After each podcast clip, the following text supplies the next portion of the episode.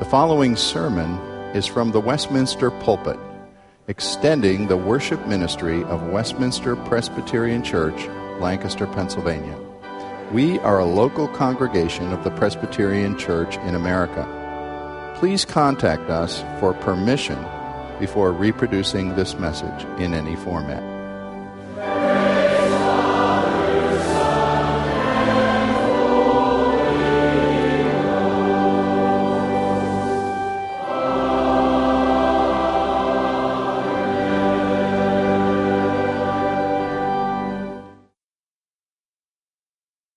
Turn with me to the book of Romans, chapter 8. Romans, chapter 8, at verse 9.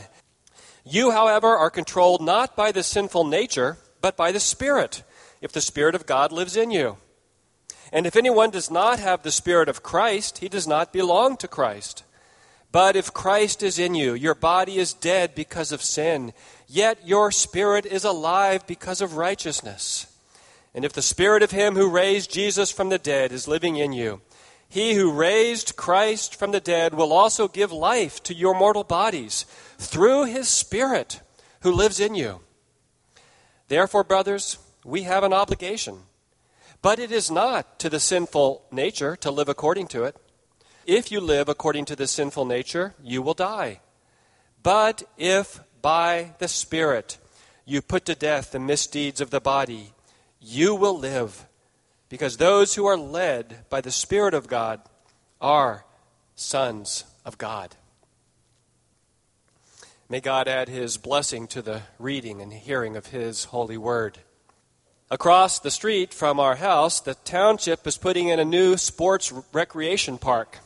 It's going to have some artificial turf football fields, which can also be used for soccer and lacrosse. And of course, it will have normal grass fields as well a softball, diamond, basketball courts, sand volleyball court, and of course, various parking places and roads. And a few weeks ago, the work began. These big trucks pulled up carrying large equipment and excavators and trucks of all kinds. And our grandsons love it. When they come to see, we set up the lawn chairs in the front yard and they're content just to watch the machines at work.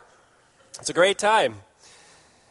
In fact, after hours, we've gone over and walked around these big machines, and they're in awe, these giant movers of dirt. We've seen them up close. Now, for the sake of illustration, imagine this scenario. Imagine that if we went over there on a Saturday and walked around and we saw a note and an envelope taped to the side of one of these big machines, and it said, To whom it may concern. The keys to all the equipment is in the envelope, along with the site plans and all drawings. Please feel free to work on the excavation if you like. Sincerely, the management. Well, I described that scenario knowing it would never happen. No one in charge would ever write such a note. It would be dangerous. It would be foolish. If they did, they probably would end up getting fired. Why? Because obviously, most people are not skilled and experienced to understand the plans and to operate the heavy equipment and to do this work.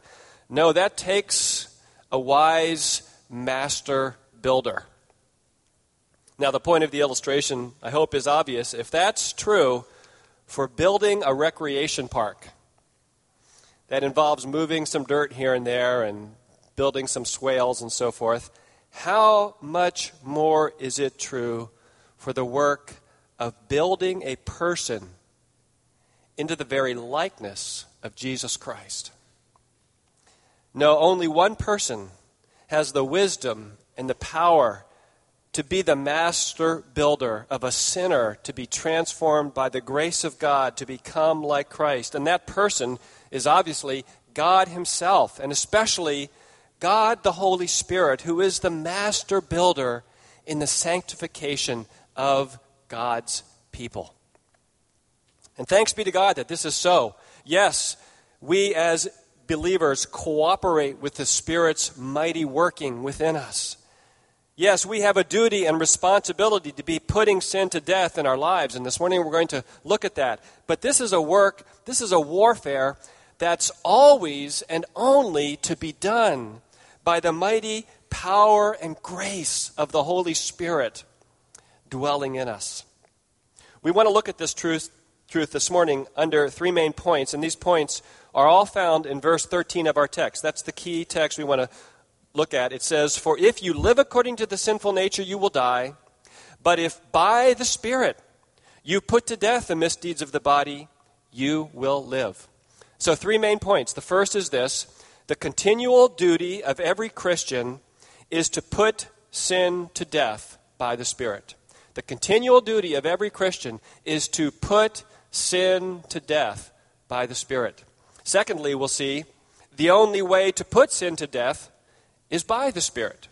The only way to put sin to death is by the Spirit.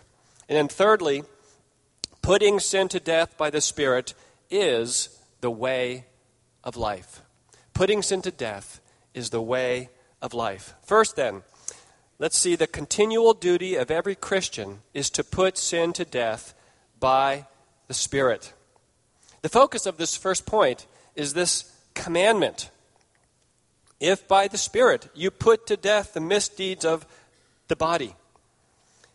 The focus is this warfare in every believer's life against the sinful nature, against remaining sin, against the flesh, as Scripture calls it. We are at war. A person who doesn't know Christ is at peace in this regard. There's no warfare against sin. No, there's not a battle at all. There is peace with sin. But the Christian has been born of the Spirit, given the Spirit of God. In fact, the very context of verse 13 is all that's gone before in Romans 8, telling us about the work of the Holy Spirit. There's no condemnation because the law of the Spirit of life has set us free from the law of sin and death.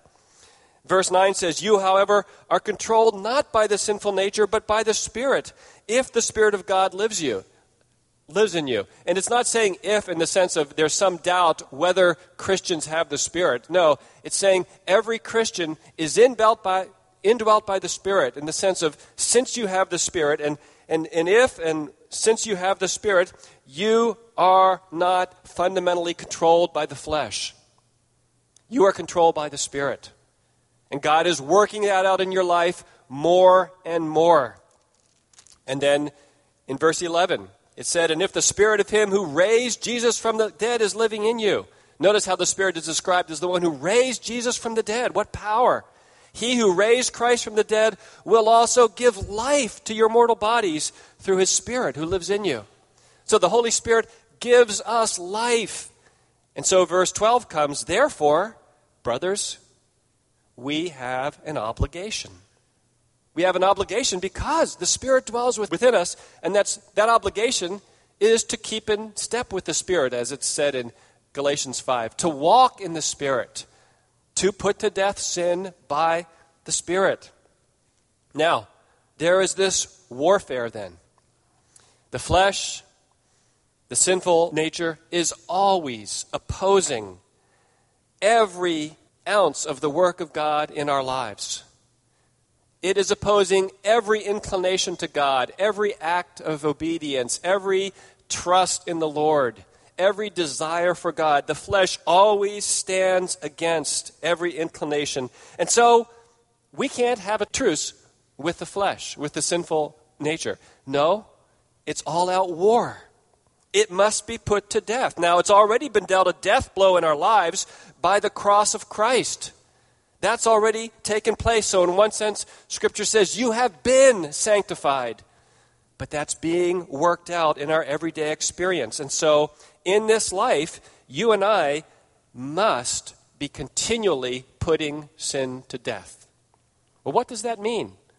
It means, we could sum it up by this phrase actively resisting and fighting every desire and inclination to sin actively resisting and fighting every desire and inclination to sin. That's our warfare.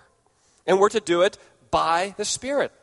1 Peter 2:11 describes it this way: "Dear friends, I urge you as aliens and strangers in the world to abstain from sinful desires which wage war against your soul. Peter pictures us as strangers living in this world. We are not like the world. We are given the Spirit of God. There's something different because God dwells in us.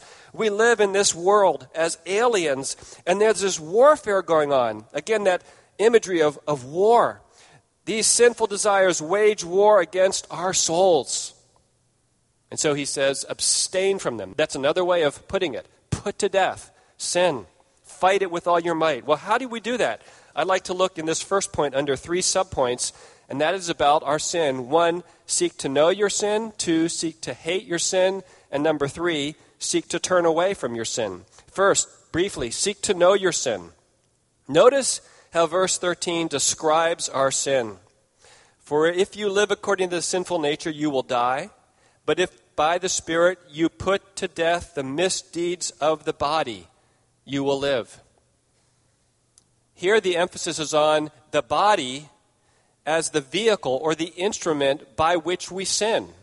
Now, that's not always the case. You can sin in your thoughts, and your body, in a sense, is not involved. But very often our body is the vehicle for sin, for sins of eating, for sins of sexual immorality, sins of the things that we speak, things that we do, places we go, being lazy, sleeping too much, not getting enough sleep, all these kinds of things that are related to bodily desires and needs.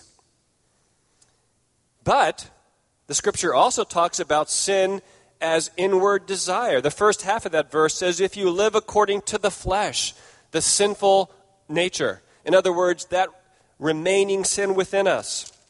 Verse 5 put it this way Those who live according to the sinful nature have their minds set on what that nature desires.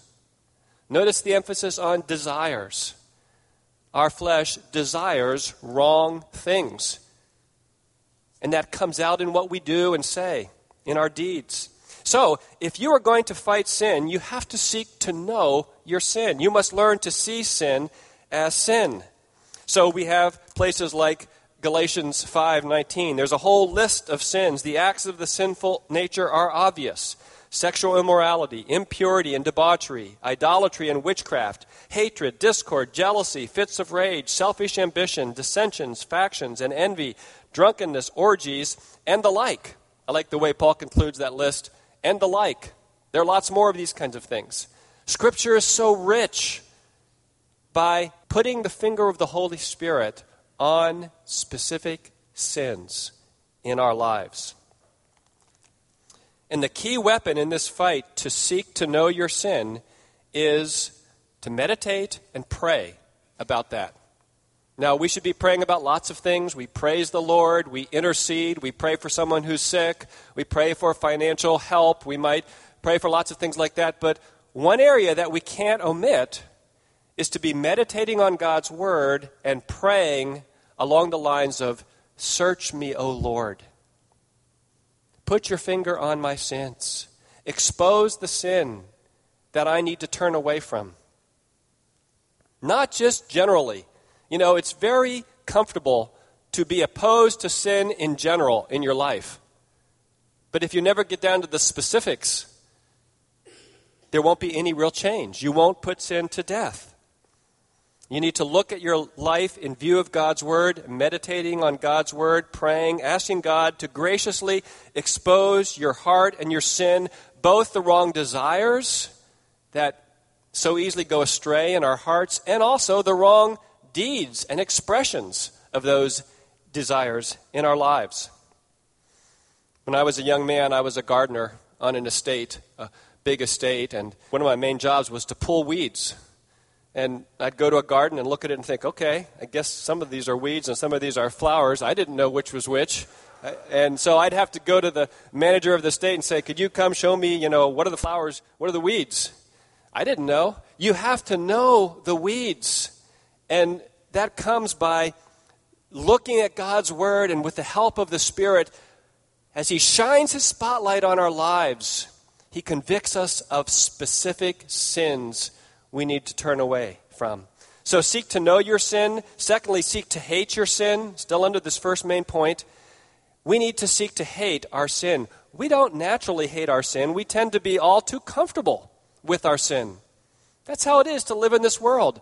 Everybody sins. The world is a sinful place. We compare ourselves to those around us and think, well, I'm not that bad. I'm not worse than him or her. We're pretty much like that, so I must be okay. How do we grow in hating our sin? It doesn't come naturally. We grow in hating our sin by looking at the cross of Jesus Christ by faith and meditating on what Jesus did for us on the cross. You know, how could you sing that first hymn, And Can It Be That I Should Gain an Interest in My Savior's Blood? And sing with praise in your heart about Jesus dying for you. No condemnation. Praise be to God. My chains fell off. How can you sing that and then go happily to sin? You just can't. The more you meditate on the cross of Christ, the more you hate your sin. And it's there's like a two-part thing. Number 1, the cross of Christ shows us how vile sin is. How hateful it is. And number 2, it shows us the goodness and the grace of God in Christ that turns us away from the emptiness of sin. So every sin is seen as, as a wrong thing, as a sin against Christ, as a forsaking of God, no matter how small it is. And it's also a sin against the goodness of God. And it's as we look to the cross of Jesus Christ by faith that we grow in hating and forsaking our sin. We have things around our home that need to be fixed, and they've needed to be fixed for years men, I'm not trying to be down on you here, and don't use this to say to your wife, you know, well, look at John. He doesn't fix stuff very well, so, you know, don't be hard on me. But you know how you live with broken things like the faucet leaks and, you know, the door doesn't quite close tight and the doorknob doesn't work, and you just kind of, before you know it, you're living and you don't even notice these things anymore. You just get completely used to it, the fact that it doesn't work right. Well, that's how it gets to be with sin in our lives we get so comfortable with our sin, we hardly know it's there. We don't notice it. We, we have to ask God for a holy hatred of sin, to make us aware of our sin, that we hate it and forsake it. And then the third subpoint here is that we seek to turn away from the first inclinations to sin. We flee temptation. That's the command. Put to death sin. That doesn't mean something you do after the sin's done. No, putting to death sin means when the very first inclinations are there and you start being preoccupied with sins or you start toying about some sin in your mind and think you're going to do it. I know some sin just sneaks up on us and it's there before we even know it, but other times we dabble with sin. And putting to death sin means that we, we flee from it. We immediately turn away from its first actings. I like the way Paul puts it in Romans 13 at verse 12 he's again calling them to walk with Christ. And he says, The night is nearly over, the day is almost here, so let us put aside the deeds of darkness. It's another way to describe putting to death sin, putting aside the deeds of darkness, and put on the armor of light. Let us behave decently as in the daytime, not in orgies and drunkenness, not in sexual immorality and debauchery, not in dissension and jealousy. Rather, clothe yourselves with the Lord Jesus Christ and do not think about how to gratify the desires of the sinful nature. Or your translation may say, make no provision for the flesh, fulfill the lust of it. In other words, the first inclinations of sin have done with it. Don't think about it. Don't make provision for it. Put it away and instead clothe yourself with the Lord Jesus Christ. Essentially, what we're talking about is repentance repentance and faith, turning away from our sin, fleeing from sin, and going to Christ. Joseph was a good example of this, wasn't he, in Genesis 39 when he was in his boss's household doing his work, and his boss's wife comes to him, propositions him day after day. And finally, one day when all the servants are gone except him, and what does he do?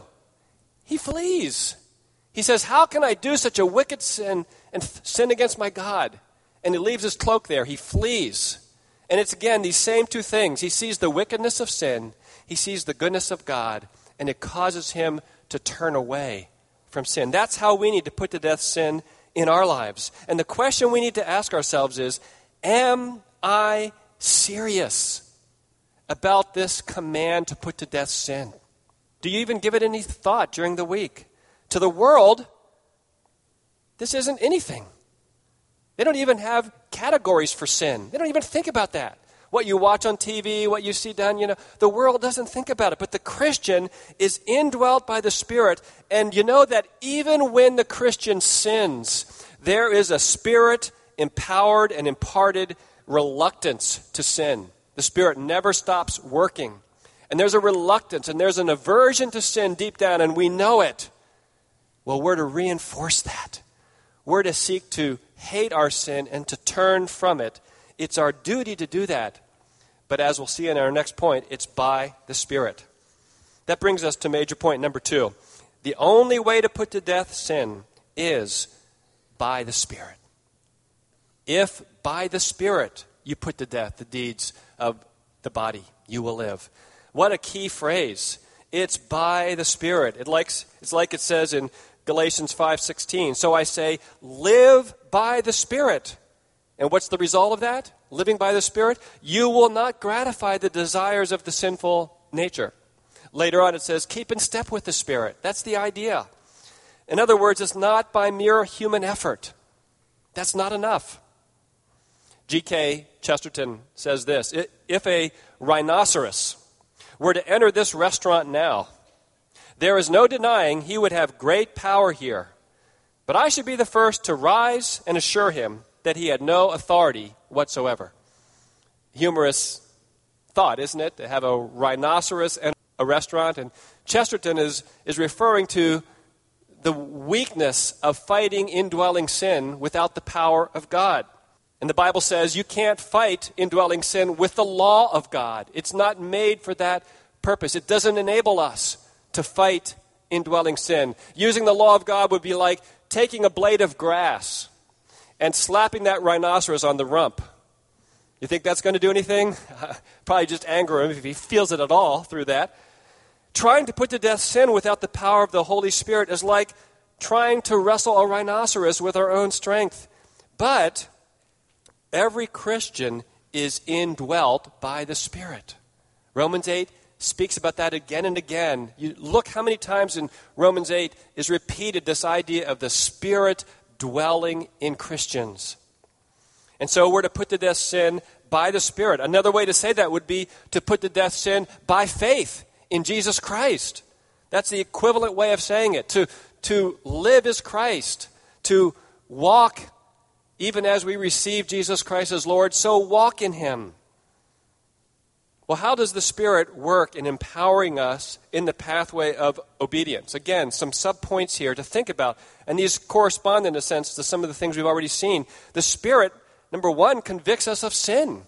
John 16, 8 says, When the Spirit comes, He will convict the world of guilt in regard to sin and righteousness and judgment. The gracious work of the Spirit is to convict us. That's the starting point of change in our lives when the Spirit shows us what needs to change, what wrong desires, what wrong words and actions. And the Holy Spirit does this very specifically. The Spirit delights to show us the application of the Word of God to particular things in our life something we say, something we do, and we find ourselves realizing of the conviction of the Spirit in our lives. And so he convicts us of areas of sin, and also the Spirit enables us to see the provision of Jesus Christ. The Spirit opens our eyes to see the promises of God in Jesus Christ for our deliverance from our sin. Even though it won't fully be accomplished in this life, he is doing it more and more. He's done it decisively when we came to Christ. He's working it out now, and He'll finally complete it, we know. But that's something that we need to see to have hope in this fight. The Spirit opens our eyes to the riches of Jesus Christ, that we might rely on His present power for the help of the Spirit to change us. It's like Paul prays in Ephesians 1 and Ephesians 3 for the Spirit, to give the Spirit of wisdom and revelation in the knowledge of God. Or he prays that Christ would dwell in their hearts by faith. That's the same thing. That we would be empowered to understand all that we have both the cross as the remedy for our sin and the cross showing the design to make us holy. And, you know, we can't separate those two the remedy and the design. Sometimes we do that when we sin. We, we focus on God's remedy, that we are forgiven in Christ. And so we kind of rationalize our sin. Well, it's okay. I know I'm forgiven in Christ. When we do that, we are, we are separating God's design in the cross to make us holy from the remedy of forgiveness in Christ. And we can't do that. It's not true to God's word. And so the Spirit helps us to see what we have. You all have probably heard the story of the man on the cruise who had some food he brought along with him because he wanted to save money on this trip.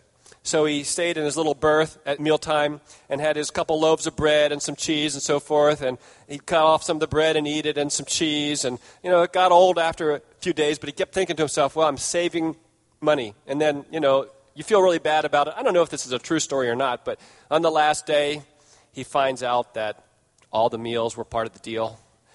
All these lavish spread, all this food and everything, and he's been eating his bread and cheese and the crumbs that he had left. And the idea there, there was full provision, but he's living on crumbs.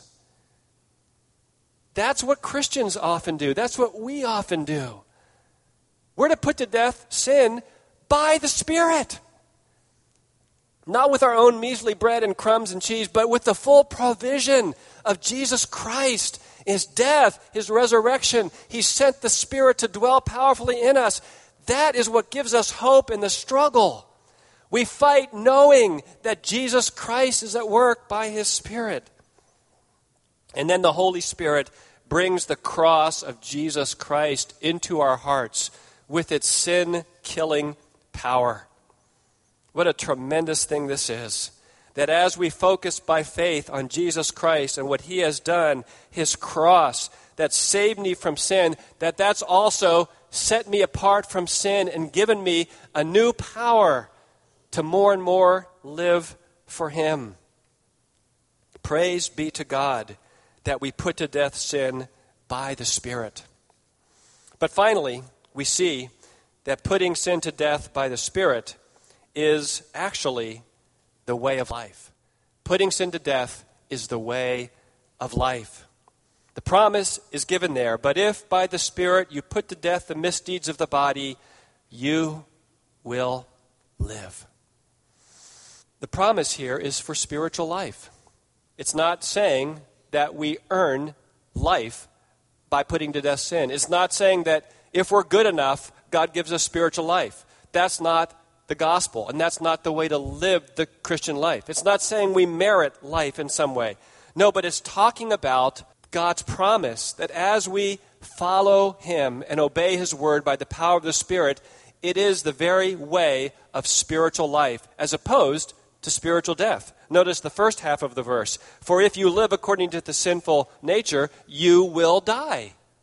Living by the flesh leads to spiritual death in the Christian's life. Not ultimately, of course, because the Christian belongs to God, and God won't let the Christian continue in this path to ultimate spiritual death, thanks be to God. But it leads to separation and lack of fellowship with God, lack of communion with God, lack of joy in the Spirit, lack of peace and comfort in walking with Christ. That's the way you have to choose either life by putting sin to death by the Spirit or making a peace treaty with the flesh, that's the way of death. So, which do you want to have? Proverbs says, There is a way that seems right to a man, but the way thereof is the way of death. The way of the world seems right, doesn't it? You kind of, you know, dabble in sin that's safe and acceptable societal sin. And yet, the scripture says that's death. Life is being brutal in fighting with all your strength by the power of the Spirit in turning away from daily sin. And we understand that every idol and every temptation in our life holds out an alternative promise of life. It's not real life, but it has that appearance. Sin does the ultimate, you know, bait and switch. It's got the hook of sin and death in it, but it's got that pretty lure of life. It's just like a fish seeing that flash of the lure or that uh, fly on the line and the hook is behind it. That's death. Every time you choose to go the way of sin, you are buying into the lie of the world. The lie that says this is real life when it's not. And so, what's the false promise of life for you this week? We could start listing all kinds of temptations money, having things, uh, clothes, appearance, your looks, having a great job, having success, a great spouse, great health. Maybe it's security or power, comfort, pleasure, all kinds of things we could list. Maybe it's being a sports star. Maybe you heard the announcement about LeBron James this week and you thought, wow. Maybe you're a 13 year boy and you think, I'm going to practice basketball more. Just think what life it would be to be LeBron, King James, as they call him. And just think of all the money and the prestige. Did you read the, the press report about it? You think, think of him going down to Miami and entering American Airlines Arena in Miami with 13,000 fans chanting, Yes, we did, amid an atmosphere more suited to a rock concert than a basketball game. The Miami Heat welcomed the NBA's newest trio of superstars Friday night for a celebration unlike just about any other in team history. LeBron James, Dwyane Wade, and Chris Bosh all arrived accompanied by plumes of smoke lifted into the air on a forklift for their grand arrival. Great fanfare. Wow. That would be life, wouldn't it? Whew. You wouldn't have to worry about anything. I'm not saying that's wrong, but the Bible says that's not life. That's not life. That wouldn't fulfill you. That's not the way of life. The way of life is Jesus Christ. For me to live is Christ, and to die is gain. When Christ, our life, appears, then we will appear with him in glory. You see, if you're caught up with that, you're believing the lie of the world. And the promise of this verse is as you turn away from sin, as you repent daily of specific sins and continue trusting Jesus Christ and calling upon Him and cleaving to Him alone, you will experience more and more of the love and communion of Jesus Christ. And that is life indeed. That's the promise of God. God gives us a greater capacity to experience His life and fellowship with Him. And the world never understands that. It never will. And so I could just ask you now have you come to Jesus Christ? Maybe you're trying to get life some other way. Have you come to the source of life? Have you turned your life to Jesus Christ and repented and said, Lord, I can't save myself. I come to you broken with my sin. Forgive me for the cross of Christ. I trust Jesus Christ. And, Christian, maybe you know Christ, but maybe you have very little comfort or joy or peace or life in your walk with Christ. Maybe you need to return to Him this morning and repent and begin by the power of the Spirit to put sin to death. The work of sanctification that God is doing is much more difficult and complex than the rec park they're building across the street from me. It's more complex and hard than building the Brooklyn Bridge, which was a masterful engineering feat. It's more difficult than the Apollo mission of sending a man to the moon. Because in sanctification, the Spirit of God is forming God's people into the very likeness of Christ, without spot and without stain. And that is what God intends to do and will finally and fully do for every sinner who trusts Jesus Christ. And in light and in the strength of the Spirit's power, may you be putting sin to death in your life by the Spirit this week. Amen. Father, we thank you that it is not by our own strength. We thank you that we are weak and failing. We thank you that we have no strength in ourselves. But thank you for the full provision of Jesus Christ. Help us to believe that, to see it, to have our eyes fixed on Jesus day after day.